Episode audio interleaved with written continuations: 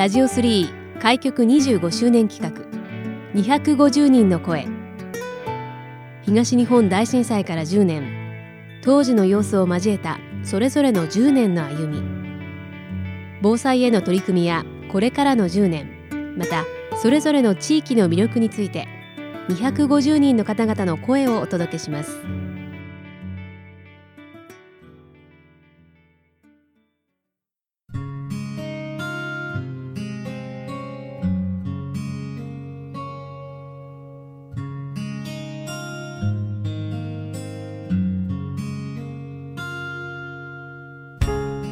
ラジオ3開局25周年企画250人の声。今回は若林区のこのラジオ3の近くで書道教室もされていらっしゃいます。書道家の菅原志雲さんにお話をお伺いします。菅原さん今回はよろしくお願いします。よろしくお願いいたします。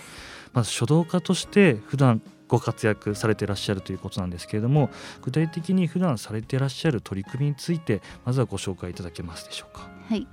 えーと、私はですね、はい、宮城の書道会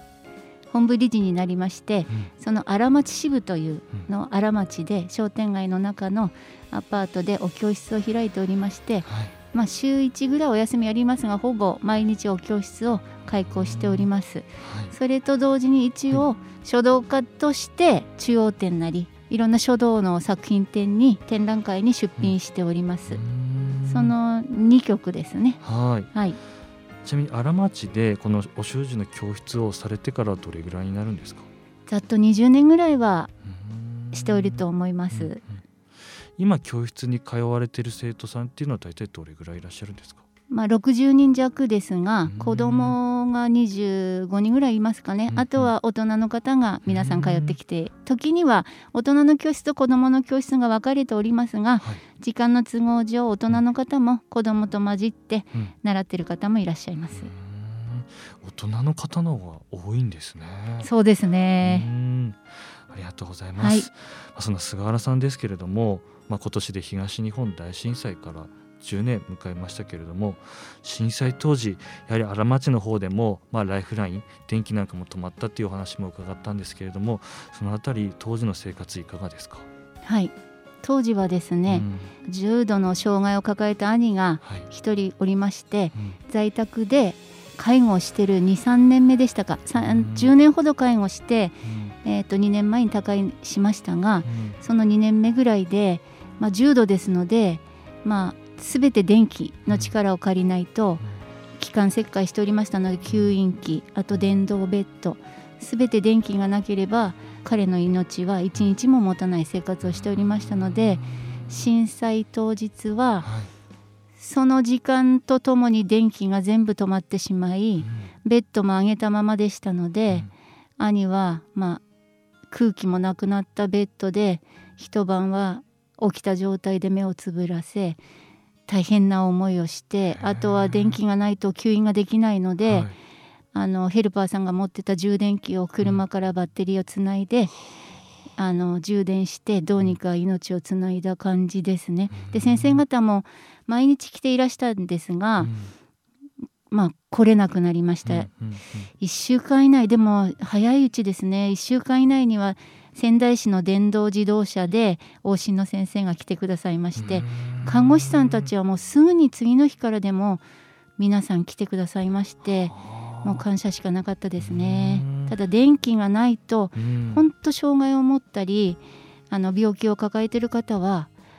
命の選択をされるぐらい、あの危険な状態になるというのを改めて感じそれからは電動の発動機だったり、あのいろんなものを常に常備しなければなという心構えができました。まあ、そこからあっという間の10年だったと思いますけれども、はい、の翌年には旦那様がお店も始められたという話がありましたけれども、ね、実は震災の時ももう雇われてオープンする予定で大体お店決まってたんですが、はい、あのー震災で全ていろんな条件がダメになりまして、で本人は1年経った後に自分でまあ自分一人でお店を開業しようと、あのお酒を提供する酒場という酒場なんですが、あの一人で始めるということで、今度は逆に私も週半分は夜は、まあおかみというような感じで夜は手伝いに行き昼間は24時間ですから兄の面倒を見ながら教室もやり夜遅く12時過ぎに家に帰ってきてもヘルパーさんとの引き継ぎがあって夜中寝ててもいつ起こされるか分からずまあ全く休む間もない10年というかあの、まあ、2年前で兄は他界して亡くなりましたが、はい、あのそれまではもう自分でももう覚えてないほどの、でアパートあの、うん、習字教室もアパートの1階で、はい、あの開業しておりますが、うん、そのアパートもうちのた持ち物でしたので、うん、27世帯ある大家も1人で全部やりくりしてましたので、もう何が何だか 分からず、ただまあ本当に震災でご苦労なさった方たくさんおられるのでそれを黒だと思うのは間違いかもしれませんがまあ一生懸命無我夢中でやってきました。まあいろんなことされてこられて習字教室だけじゃなくていろんなところにで出展されてらっしゃるっていう話もかかったんですけど、はい、そのあたりも教えていただけますか、作品を出しておりますのは私はえーと、主に調和体といって、はい、漢字とひらがなを交えた詩を書いております。それで毎年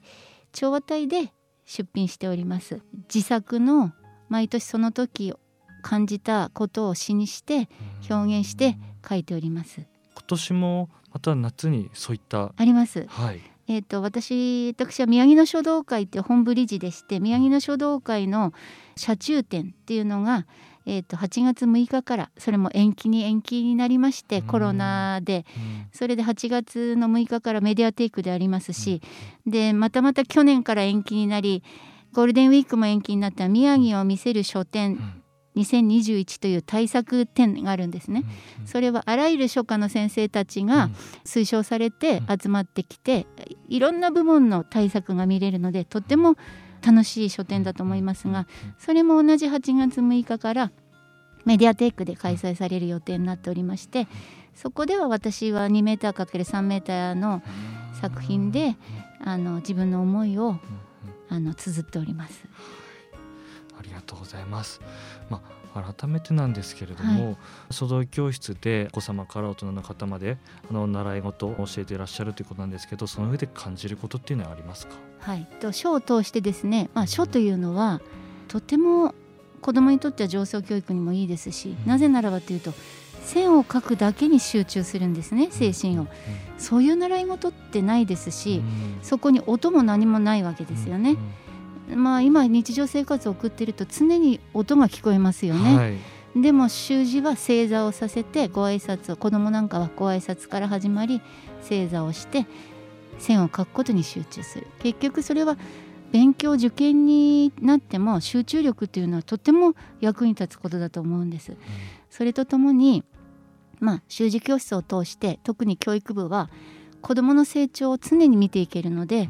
私はもうとても楽しく、うんまあ、2年生で入ってきた子が中学生までの成長ぶりもずっと見てられますし中学以上を続ける子は大学生も今もいますが大人になっていく姿も見てられるし反抗期も見てられるし、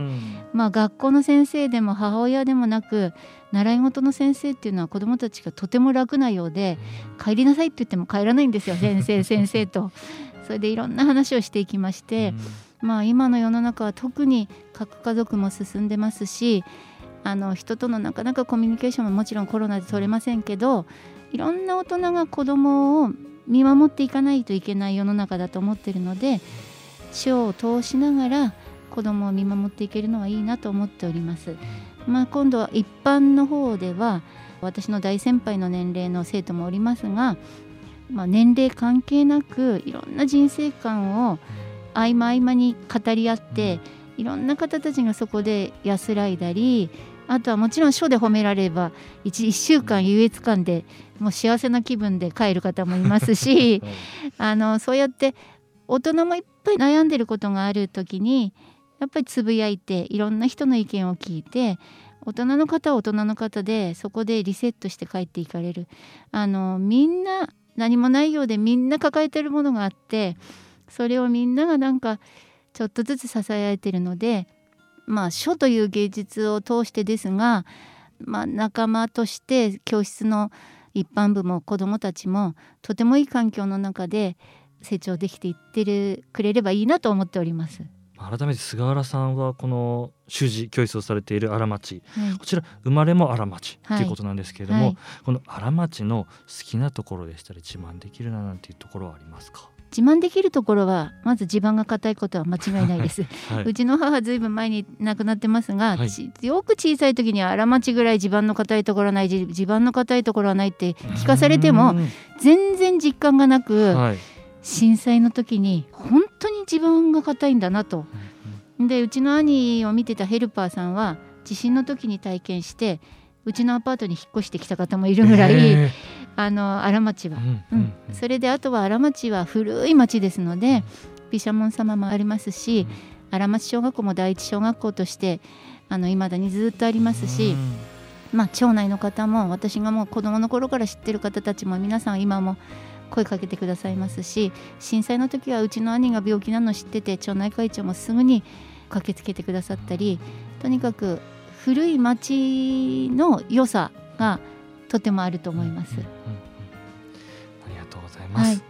それでは最後になりますけれどもこの先の10年に向けてこの先の未来に向けて菅原さんが思う目標なんかあれば教えていただけますでしょうか？はい。まあ、10年ですね。これからの10年はまず健康が第一です。自分のことながら、うん、健康であれば何でもできますからやっぱり作品作りをこれからもしていくためには常にアンテナを張っていかなきゃないので、うん、感動するもの美しいものに出会うためにどこまでも行きたいと思いますし感性を、まあ、磨いていきたいと常に思います。それととにかく感謝をして一日一日感謝の気持ち感謝を忘れてはいけないと思います。感謝の気持ちを持ってこれからの10年は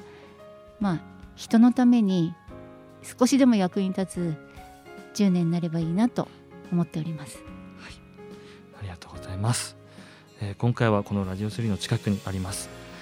えー、荒町で書道教室をやっております書道家の菅原志雲さんにお話をお伺いしました。菅原さんありがとうございました。ありがとうございました。